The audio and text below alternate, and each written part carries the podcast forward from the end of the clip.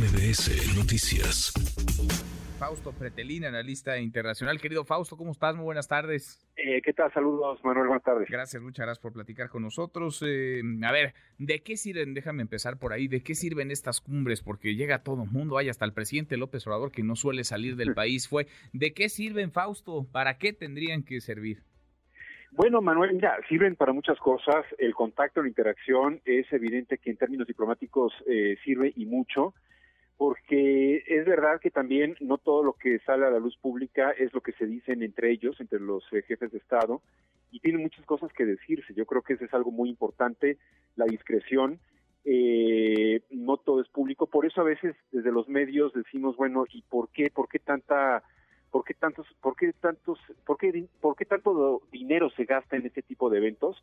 Pero yo creo que vale la pena eh, asistir a ellos, eh, Manuel, precisamente eso. Creo que el, la idea de que el presidente de México pueda llegar a tener ahora en San Francisco, de ver otra, otro entorno más allá de Palacio Nacional, otro entorno más allá de México, es saludable, es necesario, porque la idea de que el país México está cerrado es, es muy equivocada.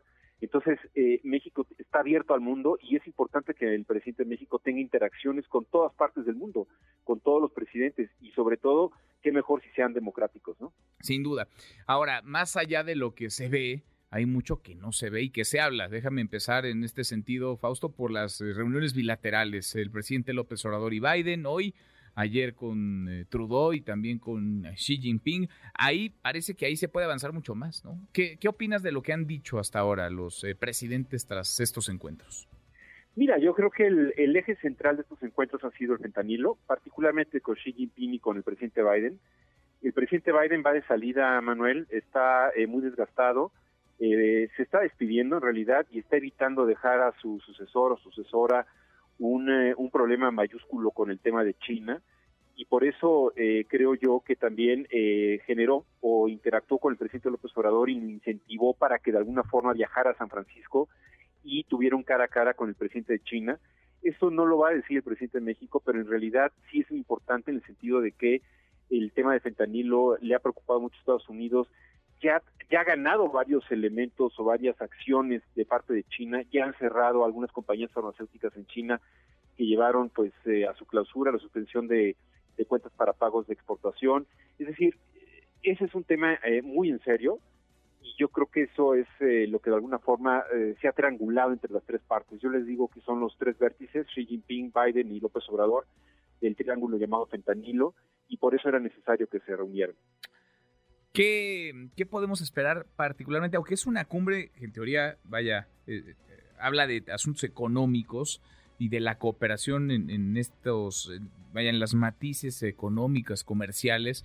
¿Qué podríamos esperar sobre el fentanilo, que parece ser el gran tema del que todos hablan y nos queda claro que es un asunto en el que por lo menos tres naciones tienen responsabilidad directa? China, porque desde allá estarían llegando la mayor parte de los precursores. México, porque desde acá eh, se estaría enviando hacia los Estados Unidos, ya confeccionada la droga. Y Estados Unidos, porque hay una crisis de salud durísima. Sí.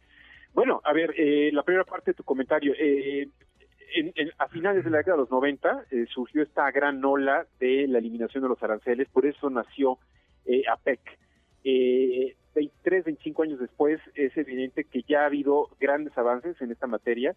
Y yo creo que el encuentro de China con Estados Unidos eh, fue el que robó cámara y fue un preámbulo de una reunión cuyo eje central fue el tema de fentanilo. Entonces, eh, creo que estos eh, que llevan, porque hay que recordar, Manuel, que lo de la PEC no son decisiones vinculantes, pero más allá de que sean decisiones vinculantes o no, son decisiones políticas que se deben de tomar y se deben de llevar a cabo, perdón, eh, y creo que en el caso de México, eh, con, el hecho de que sí se admita por parte de la presidencia que tenemos un compromiso muy fuerte que corregir con el tema de fentanilo, pero más allá de hacer el favor a Estados Unidos, es una necesidad urgente interna, una necesidad de seguridad interna eh, doméstica por parte de México, porque poco se habla del tema del narcotráfico y muchos de los estados que están carcomidos por este cáncer, ¿no? Sin duda, sin duda. Ahora, el, el presidente y México, pues se encarrilan ya la próxima elección, ya va de salida este gobierno, vive, digamos, su recta final. Eh, ¿Qué de lo pactado y qué de lo acordado, Fausto, puede trascender a este gobierno? ¿Y cómo aprovechar la oportunidad? Porque México tiene una enorme oportunidad. Somos ahora el objeto de deseo, lo platicamos ayer por la noche en, ADN 40. Somos el objeto de deseo tanto de Estados Unidos como de China por nuestra posición geográfica, que es eh, neurálgica, es estratégica. Sí, eh, mira, en estos últimos cinco años eh, se ha desaprovechado mucho tiempo, pero bueno, ya no, ya no importa hablar del pasado, sino hay que ver el futuro. Creo que el presidente López Obrador tiene que pensar en heredar ¿no? un mecanismo, un motor fuerte que pueda eh, recibir con más atención las, las inversiones y esto es lo que ha faltado, aceitar ¿no? ese motor eh, precisamente porque ha vivido mucho eh, no más allá de su ombligo, es decir, una visión muy etnocentrista. Faltado mucho, horas gimnasio de política exterior al presidente de México. Creo que ese es el gran, la gran, el gran pendiente que tiene México y el presidente López Obrador de entregarle a la próxima presidenta, sea Xochitl o sea Claudia Sheinbaum, eh, la idea de que México sea abierto, un país abierto al mundo, no solamente en la parte comercial, sino también nos falta mucho interactuar con demócratas.